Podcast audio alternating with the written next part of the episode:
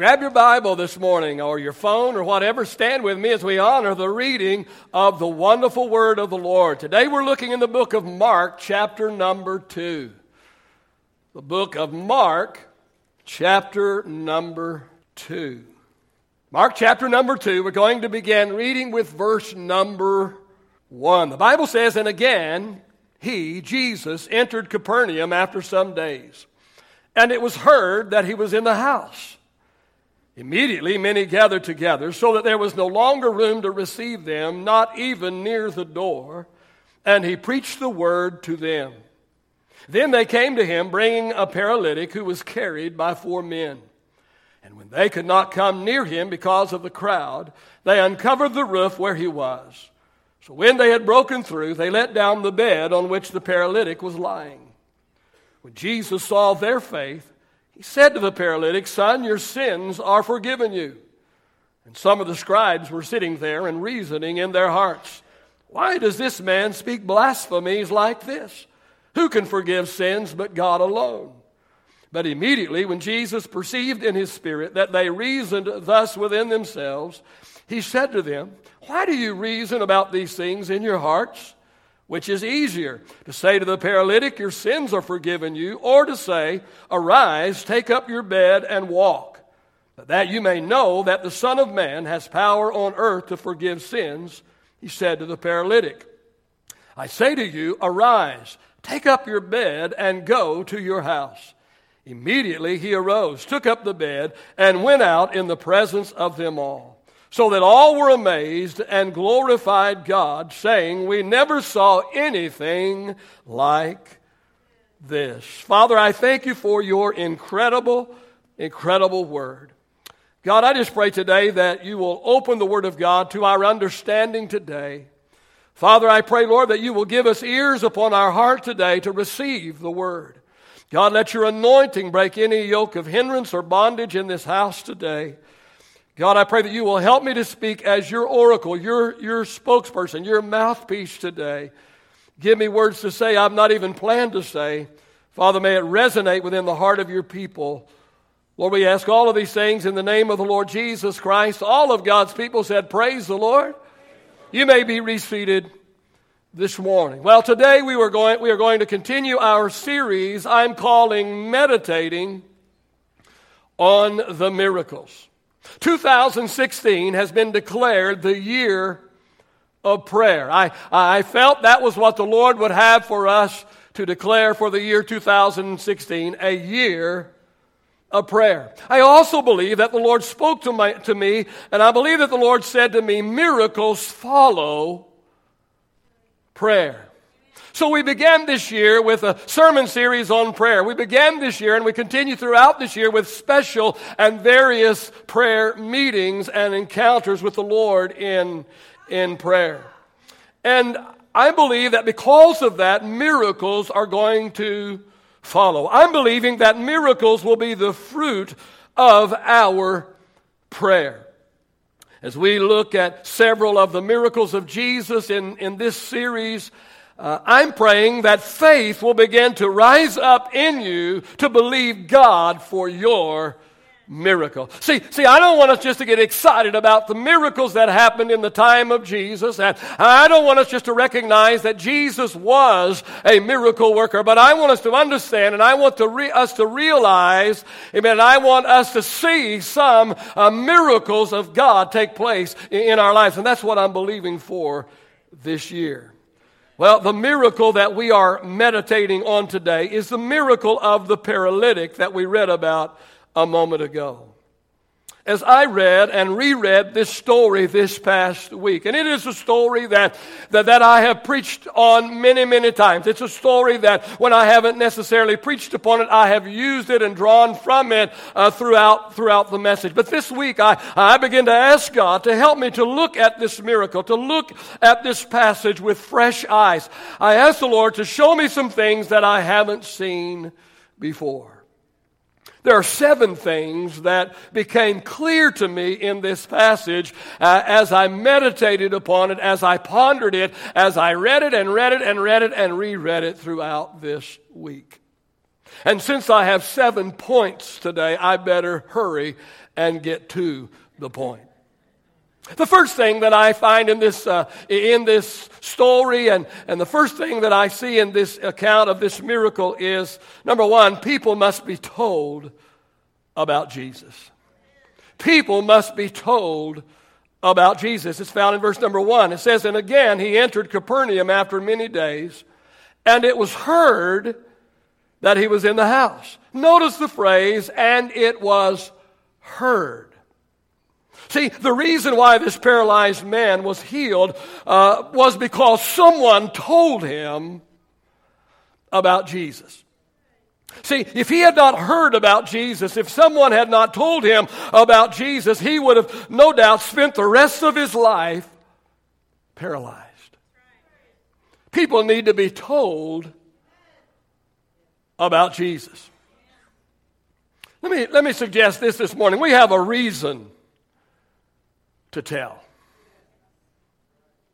People must be told about Jesus, and we have a reason to tell. And the reason is because Jesus can help them. Jesus can help them. Jesus is the answer to their problem. How many believe that this morning? How many believe that Jesus is the answer to the problem of man? And listen, it doesn't matter what the problem is, amen. Jesus is the answer. But not only do we have a reason to tell, but I believe we have a responsibility to tell. Let me ask you this this morning Has Jesus done anything for you? Well, if he has, then it becomes our responsibility to tell other people about him. Let me ask you this question this morning. If, if your neighbor was starving and you knew they had absolutely no food in their house, and you also knew that the grocery store down the street was giving out free food to the needy. Wouldn't you feel responsible for telling your neighbor about free food? Listen, we live in a hurting world. There has never been a day, there has never been a time when people were hurting like they are hurting. People are hurting today. I don't care what mask that they have on. I don't care when you ask them, how are they? They tell you, man, I've just got the world by the tail on a downhill drag. I'm telling you, everybody has a problem. Everybody has a situation. People are hurting today. We live in a hurting world. The needs of man are great today, and Jesus is the answer. People must be told about Jesus. The second thing that I, I see in this uh, account of, of, of the miracle of the paralytic, people will respond to what they hear.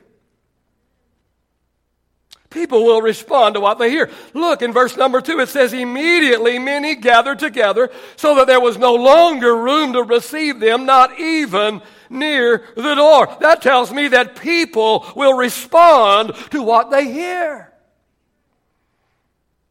Now, depending upon whose research you read, but as I looked it up this, this week, a low on one survey, the low was 47%. One survey, the high was 82%. So, but a low of 47% and a high of 82% of unchurched people that were surveyed said that they would consider visiting a church if a friend asked them to go. And the reason why we don't ask anybody to come to church is because we don't think they want to come. We think they will turn us down. We don't want to be rejected. And so we don't ask anybody to come to church, amen, because we don't think they will come if we ask them. And yet a survey of unchurched people said a low of 47%, a high of 82% surveyed of unchurched people surveyed said they would consider coming to church if a friend asked them to go with them. The number one reason that people give for visiting a church is because a friend or relative invited them.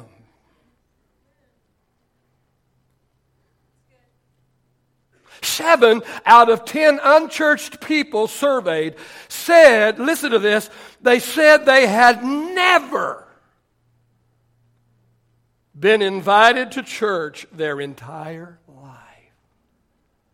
70% of people surveyed, unchurched people surveyed, said they had never been invited to church one time. Let me tell you that personal testimony is the greatest advertisement. Personal testimony. Let me ask you this How did you find your doctor? How did you find your dentist? How did you find the neighborhood you live in? The grocery store you buy your groceries at. More often than not, somebody told you. Amen. When I moved here nearly 13 years ago and I was looking for a house, we looked all over the place, but I remembered where the Showalters lived. Because he was a deacon when I came here and they had us over at their house. And I like that area. My realtor took us everywhere. I said, No, let's go over there. Guess where we live? I had a toothache and I, I asked Johnny, I said, Johnny, where, Who's your dentist? He told me. I went. I got my tooth fixed. Still there. Amen. Personal testimony is the greatest advertisement. Let me ask you this. When you discover a really good restaurant, what do you do? you tell somebody, man, man, you got to try this new place I found, man. And guess what? People do. I mean, you know, when they're having their routine fight about which restaurant to go to, y'all do that? Sure you do. Sure you do. You get in the car, you say, Where are we going to eat? Everybody says, I don't care. And then somebody says something, No, I don't want to go there. When my family is together, and we're all opinionated, and when my family gets together, you know, my standard answer is now, you choose and I'll gripe. I'll let you choose and I'll just complain about it. Hey, when you're having that routine fight, which, which, which, which restaurant to go to, somebody, somebody says, hey, hey, let's go to the one Bubba recommended, man. Because if Bubba says it's good, you know it's good. People will respond to what they hear. Personal testimony is the greatest advertisement. Let me ask you this this morning. Have, have you done any personal advertising for Jesus recently? Listen to this staggering statistic. According to Dr. Thom Rainer in his book, The Unchurched Next Door, only 2% of church members invite unchurched people to church. 98% of all church members have never invited an unchurched person to church. Hey, I'm not talking about leading a sinner to Jesus. I'm talking about simply inviting an unsaved person to come to church. And the sad thing about it is, is that, that a good majority of people would come to church if they were only invited. Notice the third thing I see in this passage this morning. Some people can't get to Jesus on their own. Verse number three. Then they came to him bringing a paralytic who was carried by four men. Notice the phrase, who was carried by four men. Some people can't get to Jesus on their own. I mean, no, we need to take our friends to Jesus. Now, the Bible doesn't say, but my speculation is that these four men who carried this paralytic to Jesus were friends of his. Perhaps these four friends carried him everywhere he went. He was paralyzed. He couldn't walk. Uh, he, he, he, he was dependent upon somebody, and he didn't get to go anywhere. And maybe it was these same four friends that took him everywhere he went. I, I, don't know, but, but just perhaps, perhaps one of these friends heard about this miracle worker named Jesus. And perhaps he said to the other three friends, hey, hey guys, listen, I've got an idea. What do you think about this? Why don't we, why don't we carry our paralyzed friend to this man Jesus? And, hey, if this Jesus person can heal like people say he can, hey guys, hey guys, and perhaps he said, think of this. This could be the last time we ever have to carry him anywhere. We need to take our friends to Jesus. Hey, hey, maybe you have been carrying your friend. Maybe, maybe you've had to carry them emotionally. Perhaps their spirit has been wounded uh, and it has crippled them emotionally, and you have had to be, you have had to carry them. Maybe you've had to carry some friend financially. Maybe they lost their job, or maybe recently gone, have gone through a divorce and it has left them crippled financially, and financially you have had to carry them. Whatever the case might be this morning, you, you have the burden, you have the burden of carrying your friend. And even though the old song says, He ain't heavy, He's my brother. Truth be known, he's getting pretty cotton picking heavy. And the burden is weighing you down. Take your friends to Jesus. Oh, oh, because some people can't get to Jesus on their own. But think about this this morning. If you carry your friends to Jesus, it just might be the last time you ever have to carry them. Such was the case with the four men in our scripture for today. But not only do we need to take our friends to Jesus, how many know we need to take our family to Jesus? Let me ask you a difficult question this morning.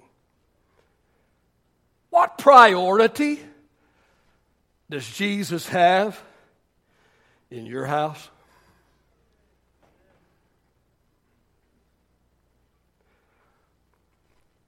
Let me ask you this Does he come before or after sports? Don't shout me down when I'm preaching so good.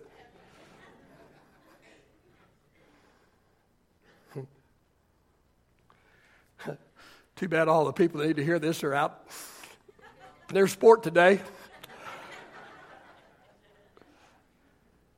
Let me ask you this this morning. Does he come before or after recreation? Does he come before or after your hobbies? Does he come before or after work, school, projects, etc., etc., etc., etc.? The question is, what priority does Jesus have in your house? I love the old story of the pastor who chastised one of his members for missing church to go to a ball game and, and, and it made the it made the parishioner mad. And he said to the pastor he said that's a lie preacher that's a lie. He said i did not skip church last sunday in order to go to a ball game. And he said looky here i got a picture on my phone right here of a stringer full of the wonderful fish that i caught last sunday to prove i wasn't at a ball game last sunday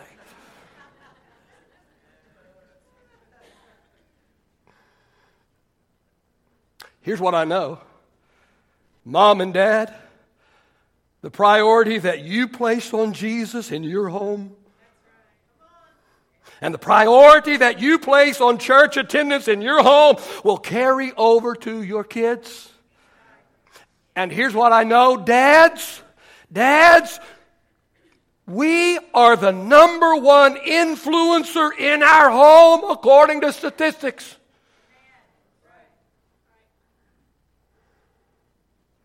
Something else you need to know this morning is what one generation does in moderation, the next will do in excess. Some people can't get to Jesus on their own. We need to take our family to Jesus. We need to take our friends to Jesus because there are some in our family and there are some in our, in our friends. They will not get to Jesus unless we take them to Jesus. Notice the next thing I see in our scripture for today, number four. Sometimes there are obstacles in the way that hinder people from getting to Jesus. Verse 4 they could not get to him because of the crowd. I mean, know Satan loves to place obstacles in the way to hinder people from getting to Jesus. Let me just talk just a moment about two of his favorite obstacles that he loves to put in the way to hinder people from getting to Jesus. The first one is people. I've said this before, but it bears repeating. You know, we love to talk about the fact that God uses people to do his work. But what we fail to understand is so does the devil. See, some people can't get past certain people in order to get to Jesus. Hollywood actor Richard Gere said, I love the story of Christianity. And he said, I would embrace Christianity and I would become a Christian, he said, if I ever met a real one.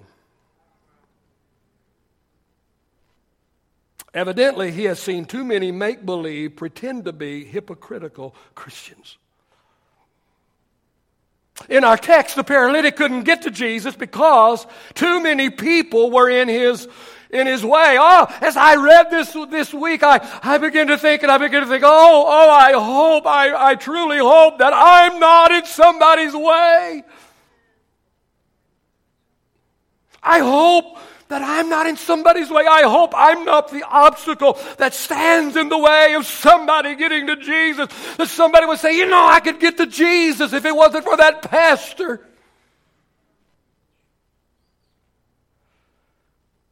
Let me ask you this morning are you the obstacle Satan is using to keep someone from getting to Jesus? See, Christians with bad attitudes Christians that have a negative tendency and disposition often stand in the way of some people getting to Jesus. They look at us and we look like we've been baptized in pickle juice. And they think, that's what Jesus does for you? If that's what Jesus does for you, I got enough problems of my own.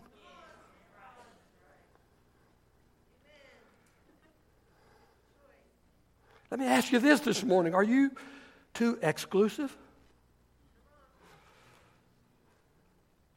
Do you have your little circle of friends, your little clique, our four and no more? And there are people that would love to get in your circle. There are people that would love to be included in your circle.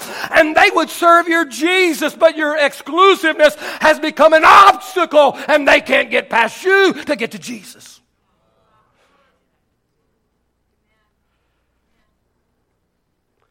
Maybe it's your unrealistic expectations that has become an obstacle for somebody. You, you have become a Pharisee.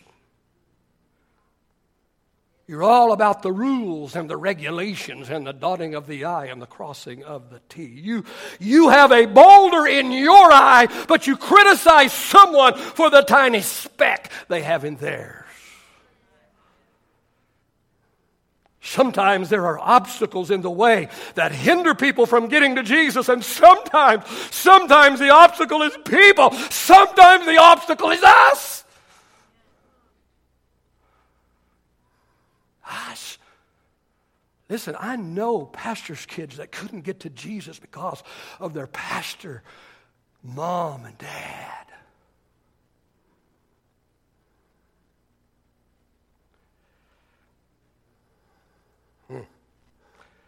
Sometimes the obstacle is people, sometimes the obstacle is problems. In our scripture for today, the paralytic's four friends couldn't get him into the house where Jesus was because of a problem. The house was full, packed, no room for the man on a stretcher. Sometimes the obstacle that stands in the way of getting to Jesus is some type of problem. And sometimes people grow bitter. Sometimes people go, grow angry toward God because He didn't solve a problem for them in the way and in the means and in the fashion they thought He ought to. And so, because God has not answered their prayer the way they thought he should because God has not solved their problem the way they thought he should. Satan, Satan slips up behind them and Satan begins to whisper to them, if God is so powerful, if God loves you so much, then why didn't He answer the, your prayer? Why didn't He do for you what you thought He would do? Why didn't He do for you what you wanted Him to do? Why didn't you do? Why didn't He do for you what you asked? Why didn't He remove or why didn't He solve your problem? How many know that it would have been easy for these four men in our story today to have become bitter and to become angry?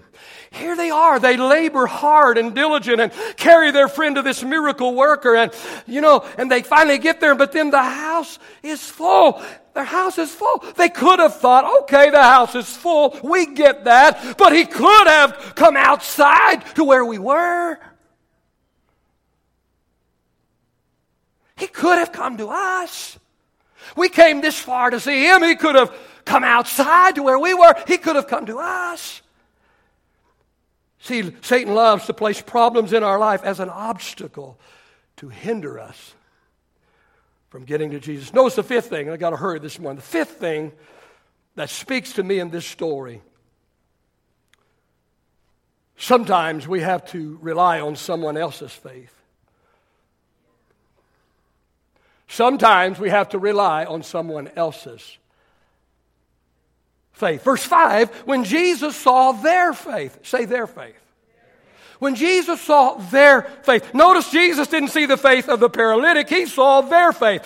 Who was there? Their, their faith, the faith of the four men who carried him. The faith of the four men who not only carried him there on a stretcher, but when they saw that the house was full and there was no way they could get their friend into where Jesus was through the front door, oh, they carried him up on top of the house, God, and then they, they cut a hole in the roof and lowered him down in, in, in ropes when Jesus saw their faith. Sometimes we have to rely on somebody else's faith. Here's what I know it's easier to have faith for someone else than it is for yourself. Let me illustrate that. When my wife is sick, I'm God's man of faith and power for the hour. I have amazing faith for her healing. And I point my finger at her as she lays in her bed of affliction and I declare her healed. And I say, Woman, thou art loosed from thine affliction in the mighty name of Jesus. Now get up and go fix me some dinner.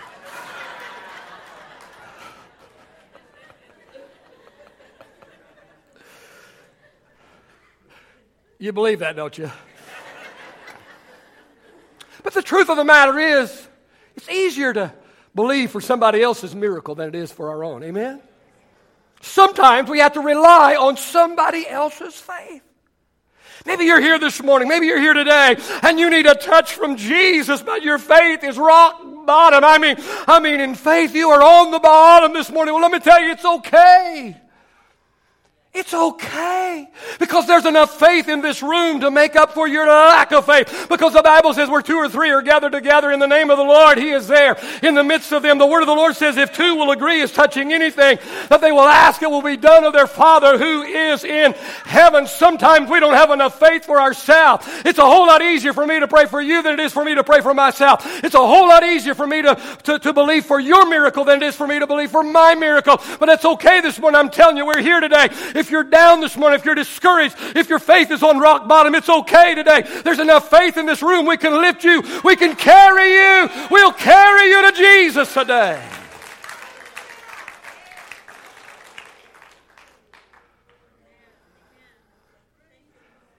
The next thing I see, number six this morning.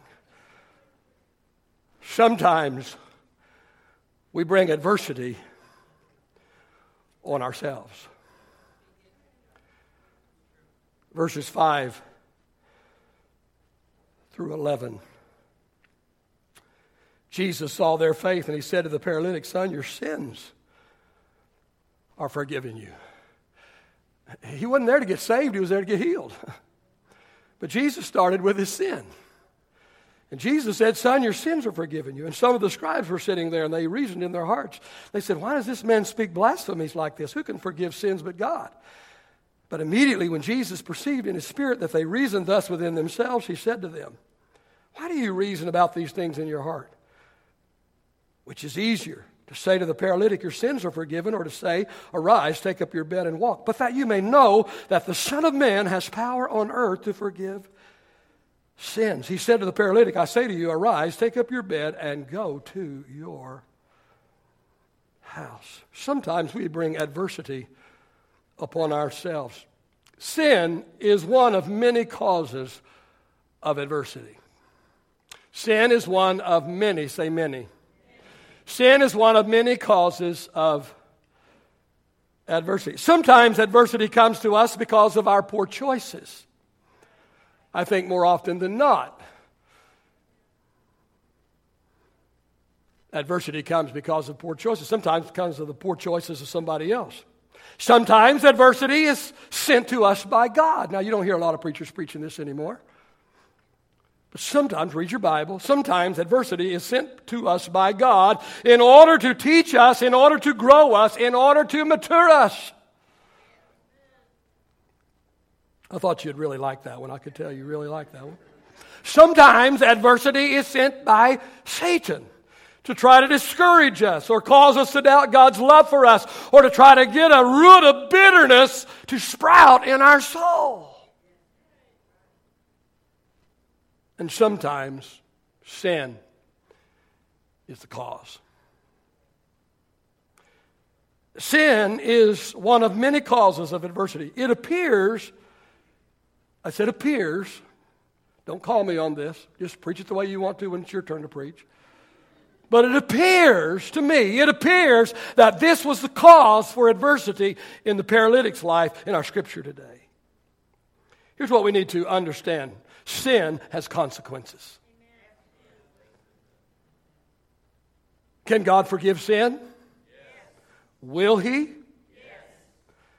But the consequences of sin, of our sin, will still happen.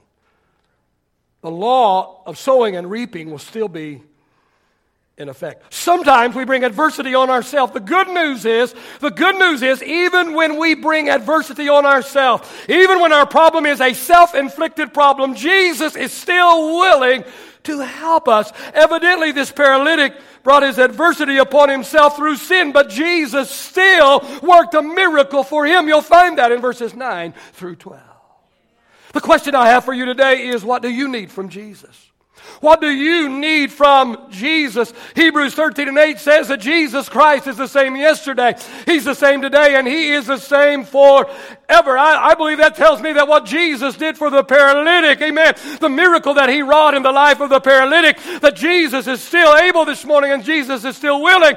And I believe that He is here today and He will work a miracle in your life and in your heart and in your, in, in, in your family. Amen. The miracle worker is still alive and well and still, He is still performing miracles miracles today. Get the worship team back in place real quickly this morning. Move very, very quickly. Notice the last thing I see today miracles bring glory to God. Verse 11 and 12. Jesus said to him, Arise, take up your bed, and go to your house. Immediately he arose, took up the bed, went out in the presence of them all, so that all were amazed and glorified God, saying, We never saw anything like this. What is the purpose What is the purpose for miracles? Yes, yes, so we could, God wants to relieve pain. He wants to relieve suffering. Yes, He wants to meet the need. Yes, He's compassionate. Yes, He's loving. But I'm going to tell you that the greatest purpose of all for miracles is that God might be glorified, that people might, might praise and glorify and magnify God. Is there anybody in this room this morning that'll stand right now and just begin to give glory to God? Just begin to give praise, begin to give adoration. Just begin to praise Him this morning. Amen. He's a miracle working God, and He is worthy and He is deserving this morning. He deserves our praise. He deserves the glory. He deserves the honor. He deserves the praise. Lift your voices in the house and give Him glory today. Let me ask you this morning, will you praise Him in faith? for the miracle you are believing Him for. Some of you this morning, you have not seen a sign. You haven't seen one sign yet of God's handiwork or God's working in your life. I'm going to encourage you today and challenge you today, amen, to praise Him for the miracle. Praise Him for the miracle that is coming. Some of you, I believe you're here this morning and you can see, you can see the process taking place. You can see God's hand. You can see that God is beginning to move. The miracle hasn't come to fruition yet. It hasn't, it hasn't, it hasn't come about yet. But you can see God is at work and God is, God is moving. Will you praise Him? Amen. In the process of His working your miracle. Will somebody praise Him in the process this morning? And for some of you, the miracle has already been wrought. Maybe it wasn't a recent miracle. Maybe it was years ago. And you know, it's just become humdrum for you, you know, and you don't even think about it anymore. But listen, is there anybody here this morning that will praise Him after the miracle is done? Amen. Will you praise Him after the miracle is done? Amen. Has God done something for you? Will you praise Him after the miracle? Will you praise Him this morning? Come on. Let's give Him praise. Come on. Let's give Him glory this morning. Hallelujah. Hallelujah, hallelujah, hallelujah, hallelujah. Thank you, Jesus. Thank you, Jesus.